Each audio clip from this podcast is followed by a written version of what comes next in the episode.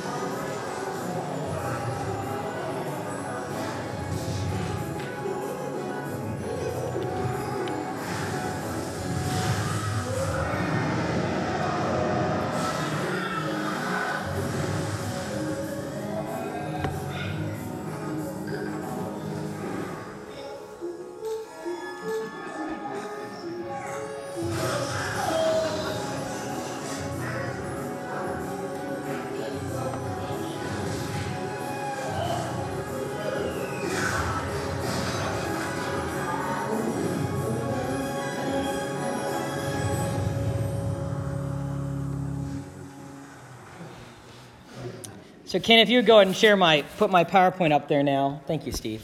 So we see here, we're going to look at Gehazi, and as we look at Gehazi, the servant of Elisha, we look at what he did, we see a number of these Ten Commandments violated. So though the sermon is not about the Ten Commandments per se, we do see some of them violated. And it behooves us, and we must take warning that sometimes we may be violating them and not even realize it. So pray the Lord's conviction on those things. We're going to look at Gehazi, though. You know, as we look at Gehazi, we're going to see Gehazi as Elijah's servant who got greedy. Gehazi was Elijah's servant and he got greedy. We were introduced a little bit to Gehazi in the previous section. Last week we talked about Naaman. And, and Naaman was this uh, leader, this general in Syria, and he had leprosy. And he was healed. He was healed by Elisha. About greed, Chuck Swindoll writes Ministry serves others, greed serves self. Ministry calls a woman or a man to set aside selfish gain in order to assist another. Greed is an excessive or reprehensible desire to acquire something for the benefit of self. A minister must live by the highest ethical standard, especially in regard to wealth and material possessions. A greedy person will sacrifice his or her ethical standard when it blocks a path to an object of desire. Whereas ministry uses things to serve people, greed uses people to obtain things. Greed is never acceptable. Some work hard to rationalize it, sanctify it, even attempt to build a theology around it. Still, greed is a deadly enemy of genuine service to others. Interesting about that, Zogby recently conducted a large benchmark poll in which respondents identified greed and materialism as the number one most urgent problem in American culture. Poverty and economic justice finished in second place. So greed finished higher in first place than poverty and economic justice as the number one most urgent problem in American culture. In a 2014 Vanity Fair poll, 78% of Americans disagreed, disagreed with the famous Gordon Gekko quote, greed is good. Only 19% agreed. 19% agreed that greed is good. A recent poll of, of economist readers asked, What is the deadliest sin? And greed ranked number one. But surprisingly, although everyone thinks greed is a terrible problem, most people don't think they are greedy. When the BBC conducted a poll on the seven deadly sins, the seven deadly sins would be anger, envy, gluttony, greed, lust, pride, and sloth. Greed was last on the list in answer to two questions Which sin have you ever committed, and which sin have you committed in the past month? Greed was last on that list. Plenty of Brits cop to being lazy, proud, envious, and angry. But greedy, seventh out of seven, last on the list. Tim Keller argues even though it is clear that the world is filled with greed and materialism, almost no one thinks it is true of them.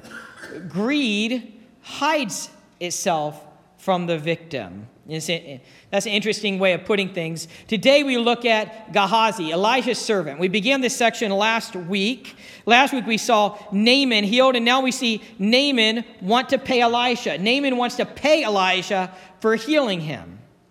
Elijah refuses to pay, but his servants, his servant Gehazi schemes to get the money. My theme today is a Gehazi, Elijah's servant who got greedy. Gehazi, Elijah's servant who got greedy. And here's an application greed leads to a multitude of sins. As I said in this passage, we kind of see the Ten Commandments just being, you know, violated one after another because of greed. Greed leads to a multitude of sins. We already read the passage, or hopefully you read alongside Haley and Kylie, and my thanks to them for reading this passage. So we're going to just jump right into it. I encourage you to look at the passage as we talk about it.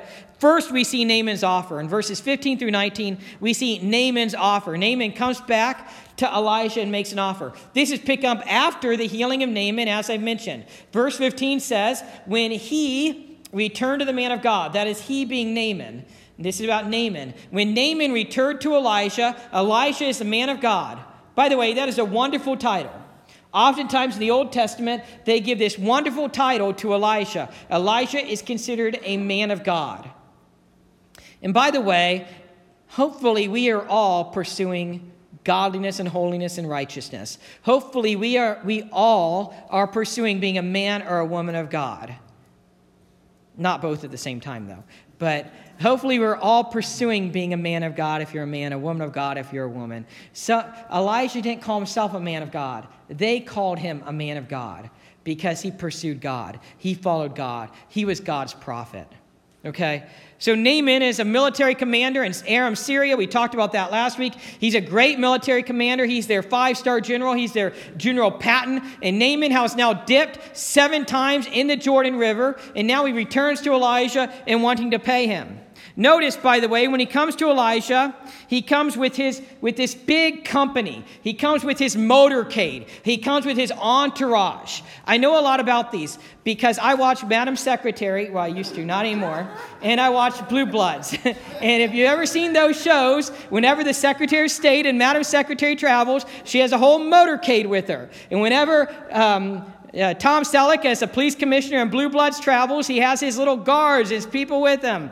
That's really what's going on here with this military commander. Um, Naaman is traveling with his motorcade, with his whole company. You know, and uh, once we were driving on Interstate 71, we were coming back from Cincinnati to to Alliance, and they had to close down Interstate 71 because the president was coming through. They had a motorcade. And imagine that. Put that in the reality here. Naaman travels with this motorcade, and this whole motorcade pulls up in front of Elijah's home and wants to offer him something. Notice Naaman gives a lot of credit to the Lord. Naaman has now been healed, and he essentially says that only God is the Lord in Israel. That is an amazing statement, by the way, because Naaman is not Jewish. Naaman is a pagan person from a pagan land, from Syria, from Aram. He's from, he's the foreigners. But now that he's been healed, he is saying that the Lord alone is God. There's no God besides the God of Israel. And if you remember from the previous section, Elijah, Elisha, sorry, God's sense of humor, Elijah to Elisha, Elisha wanted to heal Naaman so that Naaman would know that there is a prophet in Israel. They may not have prophets, Israel has prophets. Now Naaman knows there is a prophet in Israel, and now Naaman also knows the Lord, the Lord is the only God. And by the way, Naaman's statement, giving credit to the Lord, is more than most Israelites during that day would even say. A lot of the Israelites during this day and age were following after pagan gods. A lot of the Israelites during this day and age were going into idolatry, worshiping the Baals, even getting into child sacrificing and things that so deplorable as that. But right now, right now, name, um, right now, Naaman, this, this, this person from a pagan land, is saying, "The Lord, the Lord is the only God. The Lord is the only God." He now offers gifts, a gift to Elijah, Elisha. You know, Naaman likely comes from the background where you pay the prophets. If you want something done for you, you give them money, you pay them for it. And, and he must believe that they have to be paid for what they do. But Elisha will not take the gift. In verse 16, Elisha claims the Lord with what he says. Notice that. Notice that. Elisha says, As the Lord lives. He's saying, I'm bringing the Lord into this matter. I'm bringing the Lord into this matter. Now, Elisha brings the Lord into this matter right now in a good thing. Later on, we are going to see Gehazi do the same thing. Gehazi brings the Lord into his sin, into his deceit, into his greed. Elisha says, As the Lord lives. We serve a living God. Elijah stands before the Lord, and the Lord is his witness. Elijah is saying, This is the Lord's will. Elijah refused to take anything. Naaman urged him, but he still would not take anything. And this is extremely honorable of Elisha. You know, I'm sure that Elisha could have used the money for something, but he refused. And I must ask myself do I have that kind of integrity? Do we have that kind of integrity like Elisha, where we can refuse a lot of money? A lot of money. It's like a quarter of a billion dollars. It's a lot of money that he's offering him. Elisha was recognizing that he did not do anything. The Lord did the miracle. Therefore, he could not take the money. The Lord did the miracle. Therefore, Elisha could not take the money. I like how Swindoll makes this come alive. Chuck Swindoll writes this. He says, the wise prophet dim- dismissed him in peace, trusting that this was merely the beginning of the general's long journey to becoming a devout, mature worshiper of the one true God. When someone becomes a brand new believer, realize this Naaman is a brand new believer. When someone becomes a brand new believer, the next few days are crucial. The information he or she receives during that brief period may either confirm grace or steal it. You hear it? We can either confirm grace or steal it when somebody is a new believer. We say, okay, you have received the free gift, the free gift of salvation in Christ, and your place in heaven is secure. Now you must be baptized. Now you must start tithing. Now you must clean up your life. Now you must give up cigarettes and alcohol and your foul language. And now you must, and now you must, and now you must. The poor new Christian is left to wonder, but you said I was free. What happened? When Naaman found he had been cleansed, he wanted to give the prophet a gift, not a bribe like before. Before it was a bribe, now it's a gift, but a gift of thanksgiving. Observe Elijah's noble and unselfish reaction. But Elisha said, As the Lord lives, before whom I stand, I will take nothing. And Naaman urged him to take it, but he refused. 2 Kings 5.16. This is uh, more of what Chuck Swindoll writes. What Elisha refused was no small sum. We don't trade in talents and shekels, so let me convert the gift into today's currency. Naaman offered this humble servant of God 750 pounds of silver and 150 pounds of gold. That comes to roughly $1.1 million. The clothes were by no means cheap, but they were probably included as a gesture of friendship with the original payback. Imagine the ministry potential as some like that in the hands of an honest prophet of God. And let's face it, if you were the one living on a prophet's salary, that would be enough money to make your eyes tear up. You'd be fixed for life. So why did Elijah refuse the gift? The gifts. The Bible doesn't tell us, but we can put enough clues together from this story to conclude that it was to reinforce a lesson that Naaman had learned. The Lord cannot be charmed. His salvation is freely given by grace through faith. Taking Naaman's money would compromise that message. By the way, I said it was around a quarter of a billion dollars. That was actually in the first section. And what we talked about last week when Naaman first came and first was asking for healing. He brought the equivalent of about a quarter million, a quarter of a billion dollars. So apparently now it's gone down some to about 1.1 million dollars. That's still quite a sum of money, you know, for, for uh, Elisha to refuse. As we continue in verses 17 through 18, Naaman is sharing how he will carry dirt back and make a sacrifice to the Lord. Naaman recognized that they will only offer to the Lord. In Exodus 20, verse 24, God instructed them about making altars of dirt. And what seems to be going on here, by the way, is that Naaman wanted to take Israelite dirt, dirt from Israel, and take it to his foreign land to worship the Lord with an altar made on the dirt from Israel. The dirt from Israel. He wants to take dirt back to build an altar. Verse 19 shows that Elisha sends him away in peace. And Elisha does not approve or disapprove of this. And by the way, there's a little bit more there that I'm not going to talk about beyond saying this. Um, Naaman says that when he goes back into the temple, what, it, what he's talking about here is he's, a, he's asking for forgiveness ahead of time. What he's talking about here is that when he goes back to the pagan temple with his master, in other words, when he goes back to the king with the king of Aram, the king of Syria, and he's in that temple, he asks for forgiveness. He's basically saying that he's going to still have to go into that temple with the king, with the master, but he's only going to worship the one true God. He's only going to worship the one true God. As we continue here, we now see Gehazi's lust and lies. In verses 20 through 24, it shifts. And this is very interesting. In verse 20, the narrative switched to Gehazi. This is different because he has not had the spotlight until now. Up until now, the spotlight has been on Elisha and Naaman. And now the spotlight uh, spits, splits, spits, splits. And now the spotlight switches to Gehazi. Gehazi is modified by the servant of Elijah, the man of God. Notice, notice the writer is still saying Elisha is a man of God. Gehazi is the servant of Elisha which makes what's about to happen even a bigger deal. The servant of Elisha, the servant of the man of God, is about to get greedy. I'm sorry. Better get some water. Break. Okay, we're back. Anyways, um, so Gehazi is about to get greedy, but Gehazi is a servant of the Lord. Gehazi is a servant of Elisha. Gehazi is a servant of the man of God. And this is showing who he is and who he's connected to, which is critical for what's about to happen.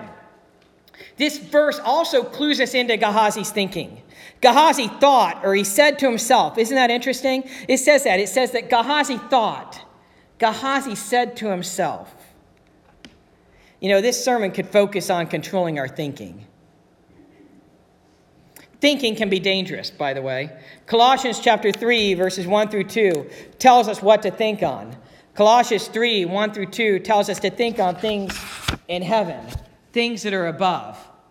Philippians 4 8 also talks about our thinking, things, thinking on things that are true and right and pure and holy, things of a good reputation.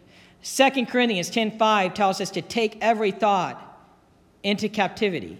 Not some thoughts, every thought into captivity. That means that when I or we have negative thoughts, thoughts of thoughts that are bad towards others, thoughts that are greedy, thoughts that are selfish, we need to push them out.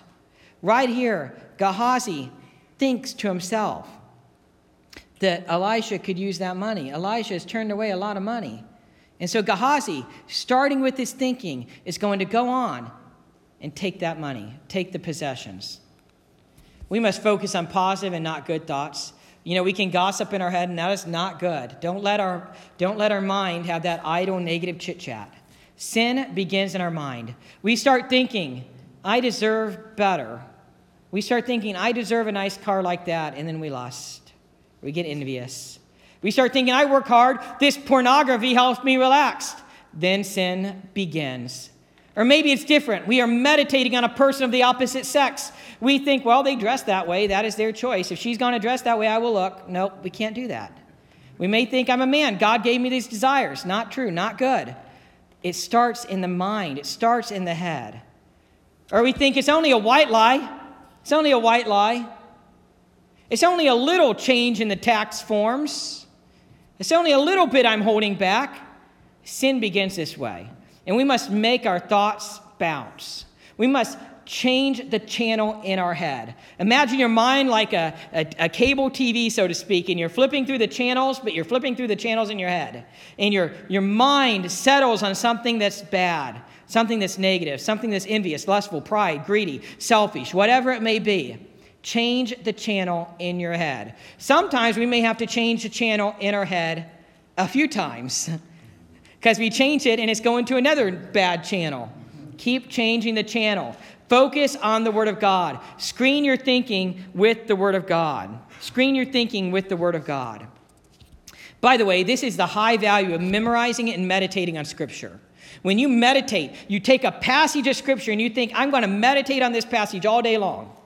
Every chance I get for free thinking, I'm going to look at this scripture. Take a sticky note or a, or a little index card and write a scripture on it and tape it to your dashboard, tape it to whatever, your desk, your computer, what your, whatever you're looking at, and you're going to focus on it all day.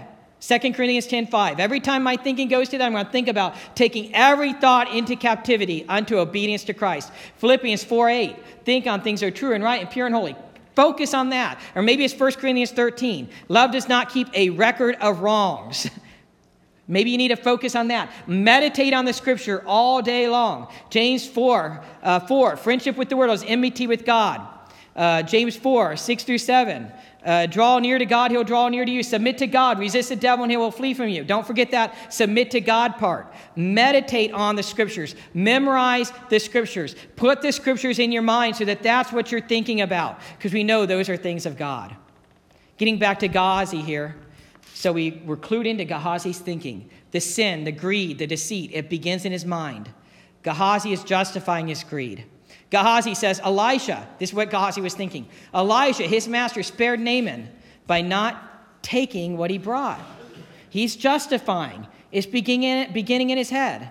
Notice also how Gehazi says, as the Lord lives. If you continue looking at the passage, this means that Gehazi is including the Lord in his greed and deceit.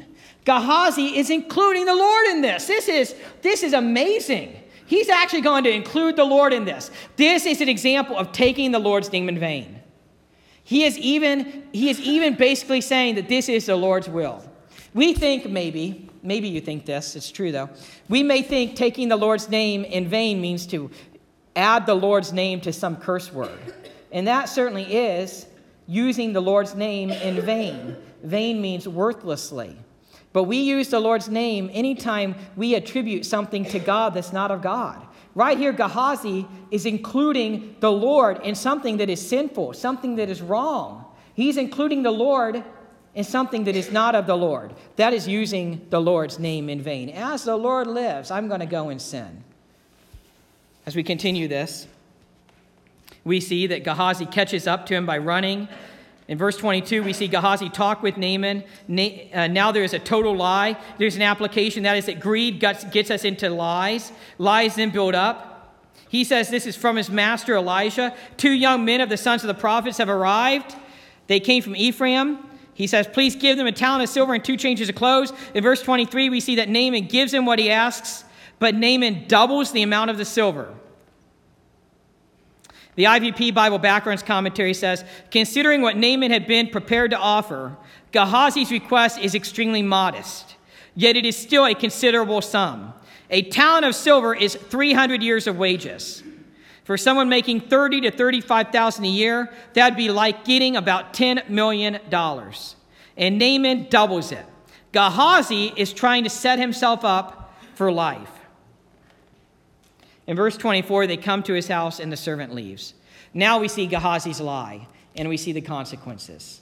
There's already been a little bit of a lie, now there's going to be more. We're in verse 25 and Elisha is present. I don't know if they live together or not, but Elisha is back in the narrative. Elisha asks where he has been. Elisha says, Gehazi, where have you been? Gehazi lies again. Gehazi looks right at Elisha and says, I went nowhere. A total outright lie right to Elijah's face. Does he not realize Elisha's a prophet?